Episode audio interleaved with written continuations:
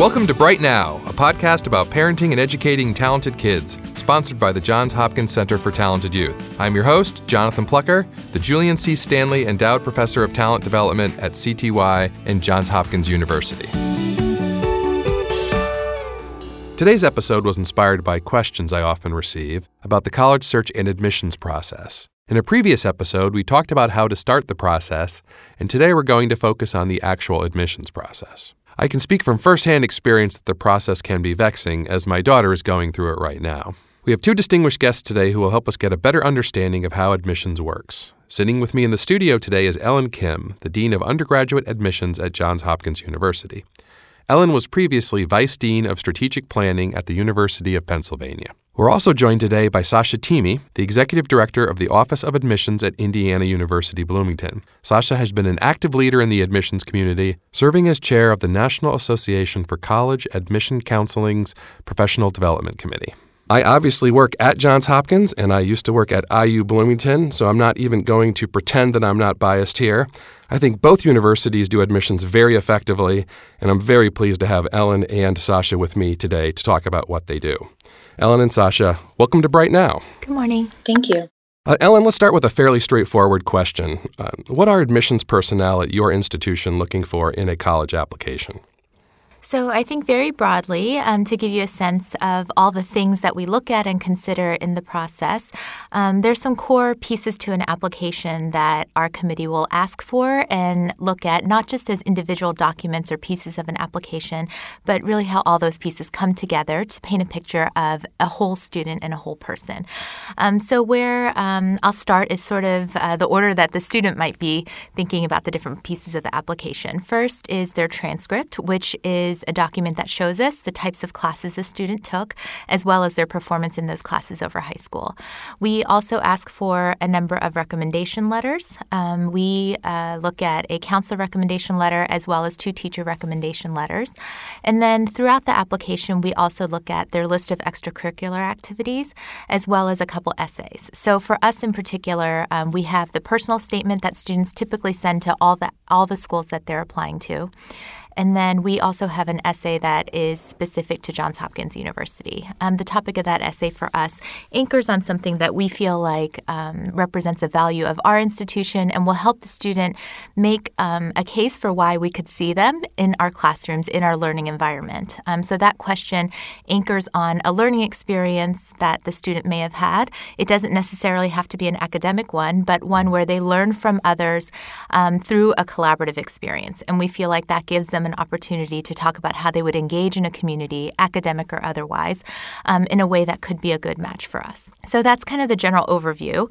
Um, but when we look at a student's application, we're not just thinking about, you know, can they come into our classrooms and do the work and pass the classes and graduate, but we're really thinking about who are the students who can come and thrive in our mm-hmm. campus, um, on our campus, take advantage of the resources and faculty members that are um, in our classrooms, and engage in our particular community and culture. So obviously, that decision gets made by far more than just looking at GPAs and test right. scores. Now, uh, that's the uh, small private university, small, small to medium sized uh, private university perspective. Uh, Sasha, you're not at a small private uh, university. You're at a very large public. How, how is how is what your team looks for different? Well, John, I think people might assume that it is more drastically different than it actually is. All of the things that were mentioned are, are certainly requirements and components of a completed application that we're going to ask students to submit. The way we review, though, and what we're looking for is, is fairly similar.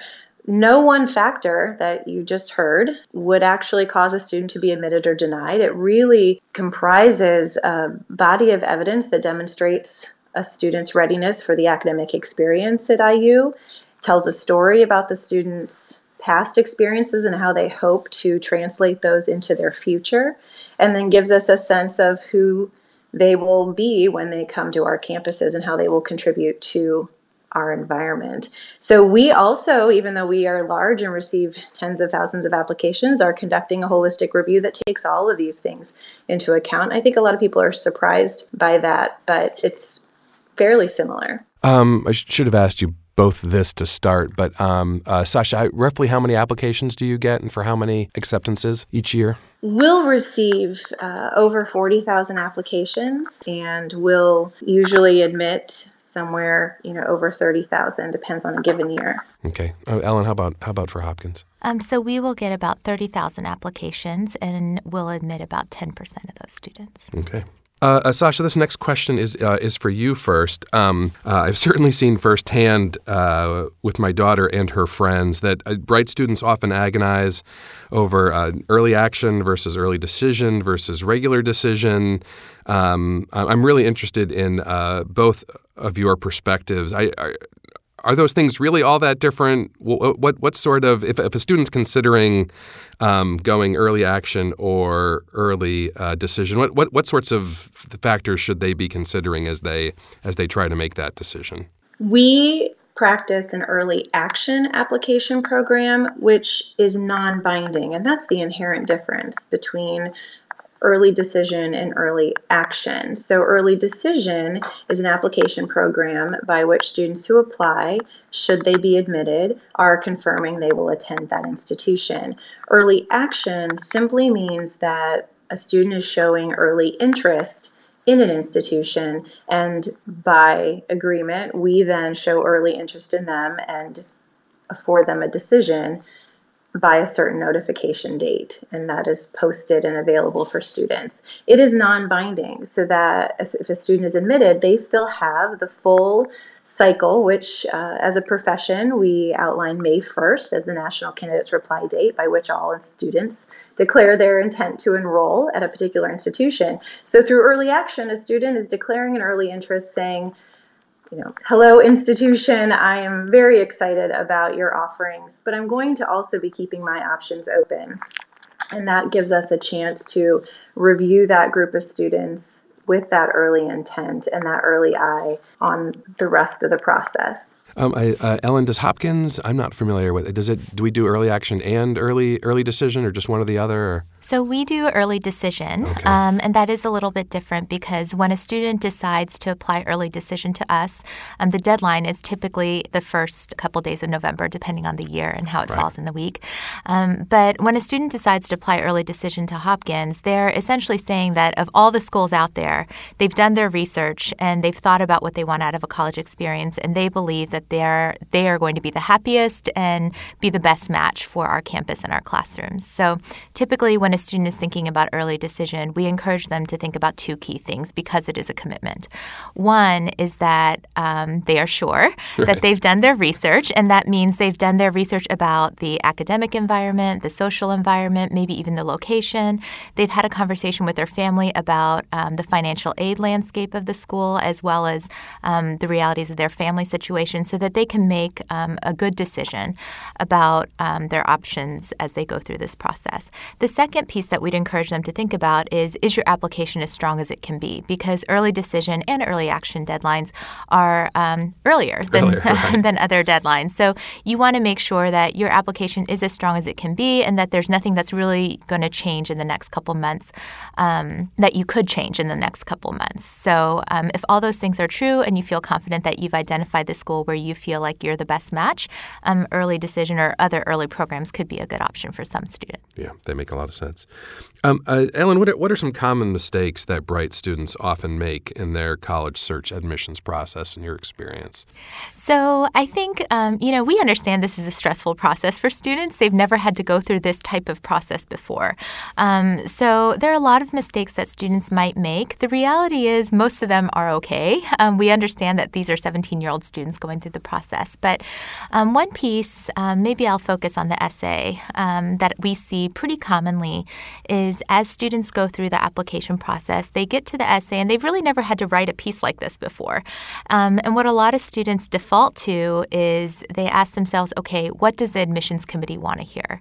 And then as a result, they write an essay that they think we want to read. And what ends up happening is they write an essay that many other students who thought the same thing um, sat down and drafted and wrote. And they end up writing an essay that isn't as um, you know, distinct or unique to who they are as a person. And as a result, the admissions committee misses out on an opportunity to hear something about the student that is truly representative of something that distinguishes mm. that student um, and ends up reading an essay that's usually pretty familiar to us.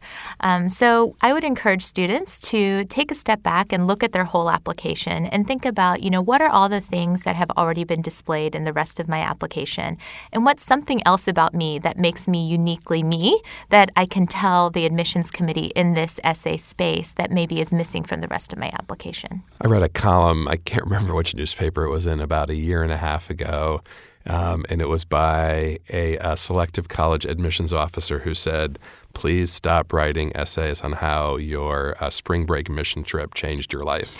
you get so many of those, but it doesn't tell them about you, which I think is really important. Uh, Sasha, how about you? Any, any advice or sort of common mistakes that you see uh, bright applicants make?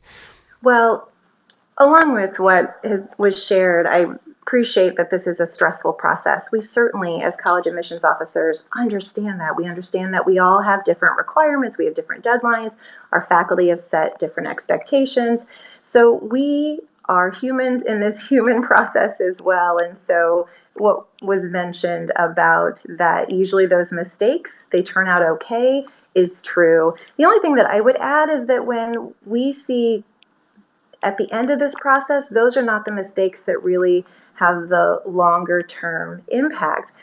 As humans, we choose to ignore our instincts, we ignore that self talk about what feels right in this process, it even informs our college search. It informs how we fill out the essay or complete the essay question.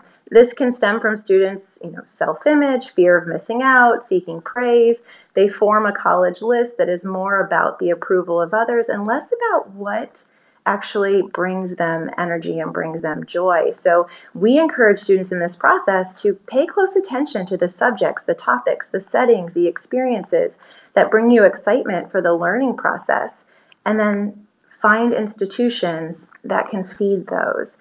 It's why we also you hear students who receive advice that don't discount the feeling you get when you go to a college campus because there's an instinctual response to that space and that place. And I know that's difficult for a student because it all sounds very, you know, soft and, and less specific. But really, those are the experiences, and that's the truth telling that's going to keep them focused and excited about the institution. And retention is critical to their success to, on this path. So that's just the one piece of advice that we share with students is that they shouldn't lose themselves in this process as much as that is possible. They're going to get a lot of solicited and unsolicited advice, but the more they know about their own interests and what is important to them is going to be important for their success. Um, I should note that uh, you're both being very generous with your time. In general, it would be generous, but this is, we're actually recording this at the end of March, which is probably the worst possible time for both of you. Um, and uh, uh, it's just so, so busy, so, so stressful. Since I have a daughter going through this process, um, it's amazing to watch sort of the social media discussion about admissions as first early action and early uh, decision rolled out, and then r- really for the past past about two to three weeks, others have started to roll things out. Um, uh, one, one, one question that I see asked a lot on social media by uh, parents, students, um, and they're not they're not complaining they're just confused is sort of the uh, situation where they get into competitive college X but they don't get into less competitive college Y? and they're so confused by that. Um, I know how I would respond to that, but I'm really interested in how um, admissions deans would would would would respond to that. Uh, Sasha, do you want to take that first? So speaking back to again the students' goals for this process and their individual goals for their future we want students to remember that the institution also has goals. The decision is not about them being better or less than. Yes. It's there's so many factors that go into this process that they shouldn't assume all the responsibility for that decision and they shouldn't lose their power in this process. We ultimately want students to retain their dignity in this process and no one in life wants to be described or defined by any one metric. And so we don't want students to feel that they are being defined by a test score or a GPA. Um, so typically, when we see um, students engaging in those uh, social media or online dialogues or forums, what we commonly see is students or families will post statistics, right? GPAs or test scores. And ultimately, they, I think, understandably get confused because they have in their mind a way that they think this process works. And I think fundamentally there's this misunderstanding that college admissions is an achievement or a mm. you know award that they're getting at the end of this process. But this is the college application admissions process is a process by w- which we make a match between a student and our campus. And um, you know I think all of us can agree, um, students, parents, people in admissions offices, we can all agree that a student is far more than their metrics, right? Their GPA or their test scores. And even though those are the easiest things to compare, especially in a forum like social media, um, in the admissions committee rooms, we are thinking about far more than um, just numbers, right? A student's GPA or class rank or test scores. Um, and while those things are important, most schools ask for some form or some combination of those um, those pieces. Uh, for a school like ours, what those numbers do is not those are not the reasons that a student will be admitted. Those are reasons that a student sort of stays in the conversation. What admissions committees are really thinking about is not just what you're able to achieve, but what it would be like to have you in our classrooms, what it would be like to have you um, on our campus community. And that information comes from far more than just your GPA and test scores. We are thinking about how you represent yourself in the application, how you represent the things that are important to you. Um, we are thinking about how your recommender write about you and talk about you and how you contribute to the learning environment, because those are the indicators that um, we will use as evidence to suggest how you will engage in our classrooms and on our campus and in our communities. And those things are much more complicated and harder to compare, especially in an online forum. Um, so I would encourage students to think about um, you know, how do you want to represent yourself and represent the things that are authentically and uniquely you, um, and focus on how to represent those things in a meaningful and distinctive way through your application. I would just reinforce what was shared about that this is really a match, and it's a match between the student's interests, the student's goals, and what the institution offers. And the more that a student is aware of that, what they're looking for, the more that they can retain their confidence in this process regardless of outcome because they will find an institution where that match can occur. Yeah, that's great. Um, so I don't need to tell the two of you that there has been a lot of recent discussion in the news about about college admissions lately. Um, not necessarily the most positive news, but it has really, I think, led to some interesting and uh, hopefully constructive discussions about how college admissions in this country could actually change. Ellen, if you could change one thing about how we do college admissions, what would it be? So, I think one thing that I think a lot about is actually building on your last question is you know, so much emphasis is put on the result of the application process. But the college application admissions process is a journey for the student, and the end outcome or the end goal is not just the admissions decision, but it's really about how they um, embark on the rest of their educational career. And it's a process that goes far beyond just that initial decision. And so, um, similarly to what Sasha said, I think it's really important that students focus a little bit more on the college search process, which begins with their own interests, their own values, the things that are important to them in a learning environment. And actually, the secret here is the more you understand what you want out of a college process, the stronger your college search is going to be. And ultimately, that will make your application stronger as well because you're able to demonstrate that match even stronger in your application and will typically end up in a more successful process for those students. Uh, Sasha, what do, what do you think if you could change one thing? So, I would love to take this even further by removing the stigma associated with choosing just one path there are so many paths that a student can follow in order to get to their their future of meaningful and fulfilling path for work and life. But with the stresses that we place on this process it makes it seem like there is only one way We have students who have an opportunity to gain immediate skills by entering the workforce. We have students who may attend a two year institution with the potential for entry into the workforce or future transfer opportunity. And then we have students who enter a four year institution. Unfortunately, in our push to encourage students to seek out post secondary learning, we have unintentionally set a tone that only one way is the correct way. And I think that puts pressure on students to have this all figured out, to feel either less than or more than, depending on the outcome of this one piece of the process. But really, there are all sorts of ways to get to that goal. And if we could free students up to pursue them confidently, I think we would inherently take some of this pressure off of uh, the stress off of this process. As a uh, parent of a student who's going through it right now, uh, it, is a stressful process. Uh, but I really do like the perspective that you both shared about, you know, uh, making sure the focus is about being uniquely you and thinking of this as the first step in a journey because it really is. It's not it's not the finish line which is how so many parents and families especially of bright students see it. It's not a trophy. You don't get a trophy um, after you get the letter. Uh, you get into college and then your adventure continues, which I, I think is a really important perspective. Um, I could talk to both of you all day long about these things, uh, but again, this is a very busy week for both of you. Uh, thank you both very, very much for being here, and uh, thank you for being on Bright Now. Thank you for having us. Thank you.